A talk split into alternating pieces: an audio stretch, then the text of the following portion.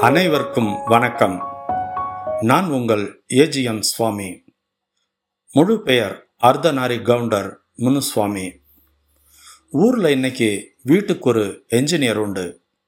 ஆனால் நாற்பத்தைந்து ஐம்பது வருடங்களுக்கு முன்பு நிலைமை முற்றிலும் வேறு. ஒன்று இரண்டு பேர் தான் படித்தவர்கள் இருப்பார்கள்.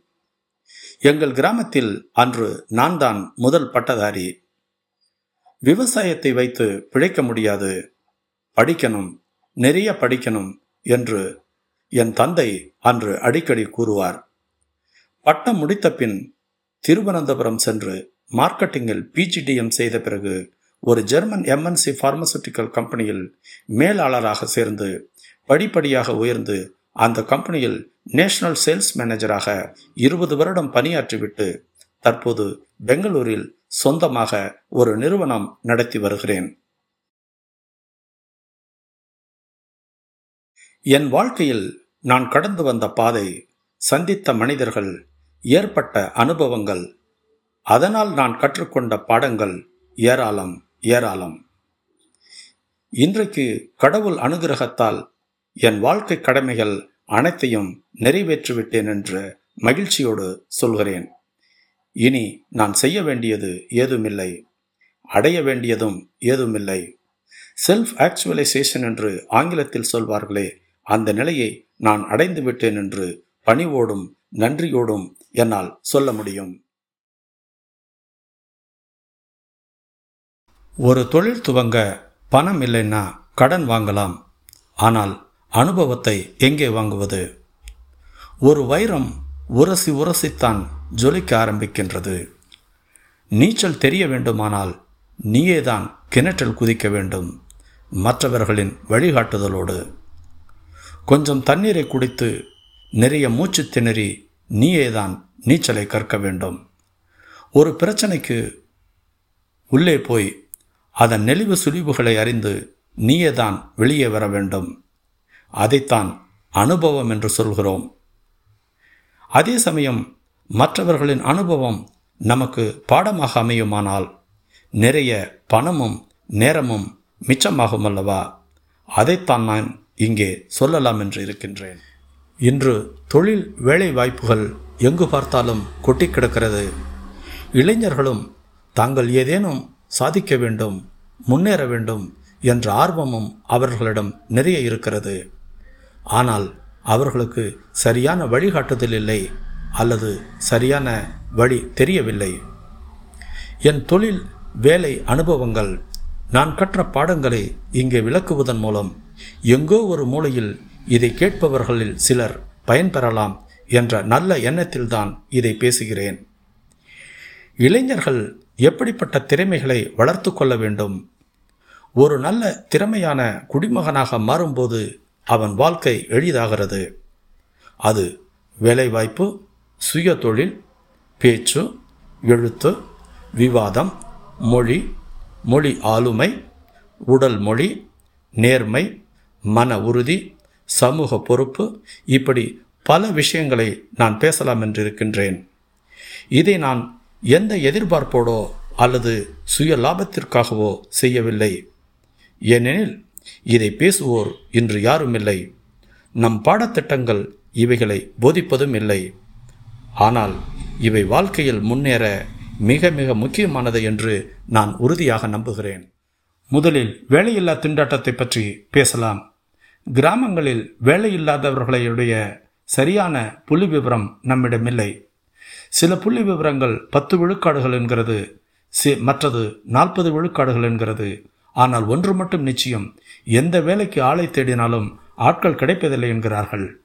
நகர்ப்புறங்களில் வேலையில்லா திண்டாட்டம் பத்து முதல் பனிரெண்டு விழுக்காடுகள் என்கிறது புள்ளி விவரம் அதே சமயம் எந்த கம்பெனி எந்த நிறுவனத்திற்கு போனாலும் பல போஸ்டுகள் அங்கே நிரப்பப்படாமலேயே காலியாக உள்ளது. கேட்டால் சரியான ஆட்கள் கிடைக்கவில்லை என்கிறார்கள். பிரச்சனையை கொஞ்சம் விரிவாக பேசலாம். கிராமப்புற பிரச்சனைகளுக்கான காரணங்கள் என்ன? ஒன்று கடினமான வேலை செய்ய நம் ஆட்கள் இன்று தயாராக இல்லை. இரண்டு எல்லாம் இலவசமாகவும் எளிதாகவும் கிடைக்கும்போது ஏன் உழைக்க வேண்டும் என்ற மனோபாவம் வளர்ந்துவிட்டது மூன்று உழைக்கும் வர்க்கத்திற்கு சாராயத்தை கொடுத்து அவர்களை சோம்பேறிகளாக்கி சமூகத்திற்கு தேவையற்ற பாரமாக மாற்றிவிட்டார்கள். கடினமான வேலைக்கு கேரளாவிற்கும் கர்நாடகாவிற்கும் தமிழர்கள் போனது ஒரு காலம். ஆனால் இன்றோ தமிழ்நாடே கடினமான வேலைக்கு யூபி பீகாரியை நம்பியுள்ளது. ஆனால் இன்று அந்த மாநிலங்கள் வெகுவாக முன்னேறி வருகிறது. ஒருவேளை நாளை இந்த உழைப்பாளிகள் தன் சொந்த மாநிலங்களுக்கு திரும்பி போனால் இங்கே என்ன ஆகும் என்ற அச்சம் உள்ளது. ஏன் இந்த முரண்பாடு? ஒருபுறம் வேலையின்மை மறுபுறம் வேலைக்கு ஆட்கள் இல்லை. காரணம் கண்டுபிடிப்பது மிகவும் எளிது. இவன் படித்த படிப்பிற்கும் நிறுவனங்கள் எதிர்பார்க்கும் தகுதிக்கும் மிகப்பெரிய இடைவெளி உள்ளது. அதாவது நிறுவனங்களின் தேவைக்கு ஏற்ற கல்வியை நம் பாடப்புத்தகங்கள் சொல்லித் தருவதில்லை. பெரும்பாலானவர்களை கேட்டு பாருங்கள். அவர்கள் கற்ற கல்விக்கும் தற்போது செய்யும் வேலைக்கும் எந்த சம்பந்தமும் இருக்காது. வேலை கிடைத்த பிறகு எப்படியோ தன் தகுதியை வளர்த்து கொண்டவர்களாக இருப்பார்கள். அத்தகைய ஒரு பயிற்சிக்கு ட்ரையல் அண்ட் எரர் நிறுவனங்கள் இன்று தயாரில்லை. நிறுவனங்களின் எதிர்பார்ப்பு சாஃப்ட் ஸ்கில்ஸ் எனும் மென் திறமை ஆனால் இவனோ பாபர் அக்பரை படித்துவிட்டு வருகிறான். என்ஜினியரிங் பாடத்திட்டங்களில் நல்ல மாற்றங்கள் கொண்டு வந்துள்ளதாக சொன்னார்கள். எனினும் டெக்னிக்கல் ஸ்கில்ஸ் தியரியாகவே போதிக்கப்படுகிறதாம். அதை அப்ளிகேஷன் அல்லது பயன்பாட்டு முறை தெரிவதில்லை என்றார்கள். உதாரணத்திற்கு நீச்சலை தியரியாகவும் சொல்லித்தரலாம் தலையை நீருக்கு மேலே வைத்துக்கொண்டு இரண்டு கால்களையும் இரண்டு கைகளையும் மாறி மாறி தண்ணீரில் உதைக்க வேண்டும் என்றும் கூட சொல்லித்தரலாம் ஆனால் இதை தெரிந்து கொண்டு கிணற்றில் குதித்தால் சில நேரங்களில் படித்ததும் மறந்து போகலாம். உங்களுக்கு தெரியும் தனியார் துறையில் சிபாரசுக்கு இடமில்லை திறமை மட்டுமே. அதை இளைஞர்கள் வளர்த்தே ஆக வேண்டும். ஊரிலிருந்து வேலைக்கு சிலரை சிபார்சு செய்தார்கள். சரி உதவலாம் என்று நானும் அழைத்து பேசினேன். ஆனால் நான்கு வாக்கியம் ஆங்கிலத்தில் பேச வரவில்லை. இத்தனைக்கும் அவர்கள் பட்டதாரிகள் ஆங்கிலம் உலகத்தின் வியாபார மொழி. ஆங்கிலம் இல்லாமல் ஒன்றும் செய்ய முடியாது. தாய்மொழியை வைத்து அரசியல் வேண்டுமானால் செய்யலாம். வேலைக்கு அது உதவாது. அதற்கான முயற்சியை இதுவரை யாரும் எடுக்கவில்லை. சரி அதை விடுங்கள். இதை பிறகு பேசலாம். சரி ஆங்கிலம்தான் வரவில்லை. உனக்கு தெரிந்த ஏதேனும் ஒரு மொழியில் இரண்டு நிமிடம் ஏதேனும் ஒரு தலைப்பில் பேசு என்றேன். அப்பொழுதும் மௌனம். அதே நபர் வெளியில் போய் முச்சந்தியில் நண்பரோடு மணிக்கணக்கில் அரட்டி அடித்துக் கொண்டிருப்பதை பிறகு பார்த்தேன். இவன் தேடப்போகும் வேலை சம்பந்தமாகவோ பொது அறிவோ அதை வளர்க்க வேண்டும் என்ற தாகமோ முயற்சியோ துளியும் இல்லை. பாவம் பெற்றோர்கள் பையன் படித்து பெரிய ஆளாக வேண்டும் என்று கனவு கண்டு வருகிறார்கள். ஆனால் இவனுக்கோ அந்த தேடல் இல்லை.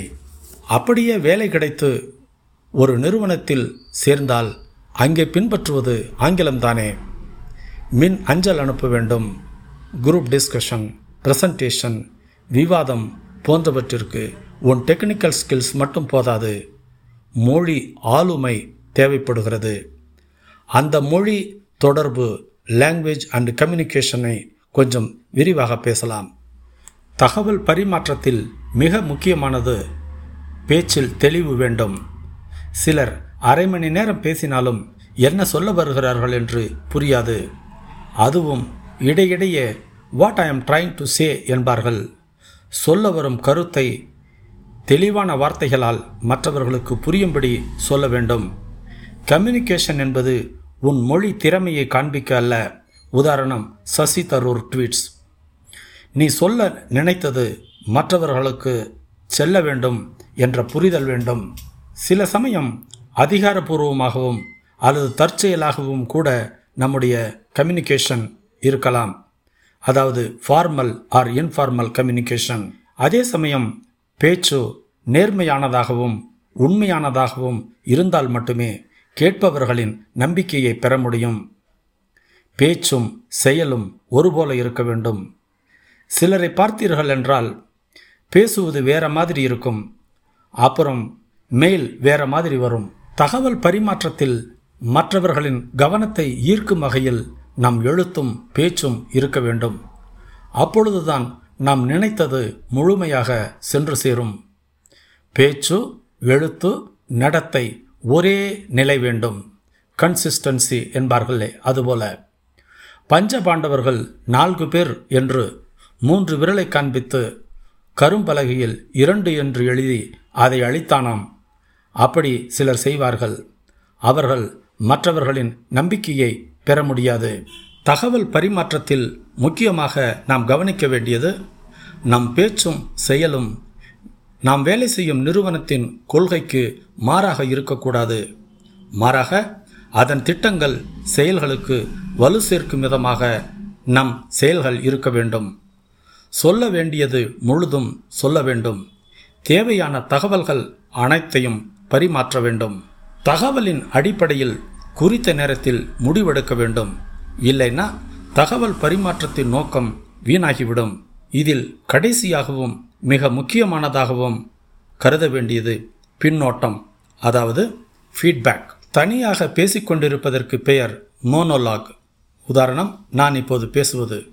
ஒருவரும் மற்றவரும் கலந்துரையாடுவதற்கு பெயர் டயலாக் இப்படி பரிமாற்றம் இருந்தால் மட்டுமே கம்யூனிகேஷனின் நோக்கம் ஈடேறியதாக அல்லது மற்றவர்கள் இதை ஏற்கவில்லையா அல்லது ஏற்றார்களா என்று தெரிய வரும் அப்படி ஏற்கவில்லையானால் அதற்கான காரணத்தை அறிந்து சரியான தீர்வை நம்மால் எடுக்க முடியும். உரையாடலில் கலந்து கொள்ளாமல் மற்றவர்கள் அமைதியாக இருந்ததற்கு பல காரணங்கள் இருக்கலாம். உங்கள் கருத்தை அவர்கள் ஏற்கவில்லை அல்லது நீங்கள் பாஸ் என்ற காரணத்தால் அமைதியாக அமர்ந்திருக்கக்கூடும். இங்கே மௌனம் சம்மதம் என்று பொருள் இல்லை.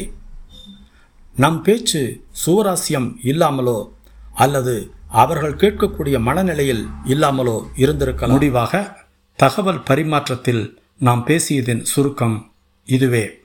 ஒன்று பேச்சில் தெளிவு. இரண்டு எழுத்திலும் பேச்சிலும் சமநிலை தவறாமை. மூன்று நேர்மை உண்மை சரியானதை மட்டுமே பேசுவது. நான்கு கேட்பவரின் கவனத்தை ஈர்க்கும் விதம். ஐந்து கருத்து முழுவதும் பரிமாறுவது. ஆறு சரியான நேரத்தில் சரியான முடிவெடுப்பது. ஏழு இறுதியாக பின்னோட்டம் அதாவது ஃபீட்பேக் அப்போதே ஒரு கம்யூனிகேஷன் முடிவு பெற்றதாக பொருள். அடுத்த வாரம்.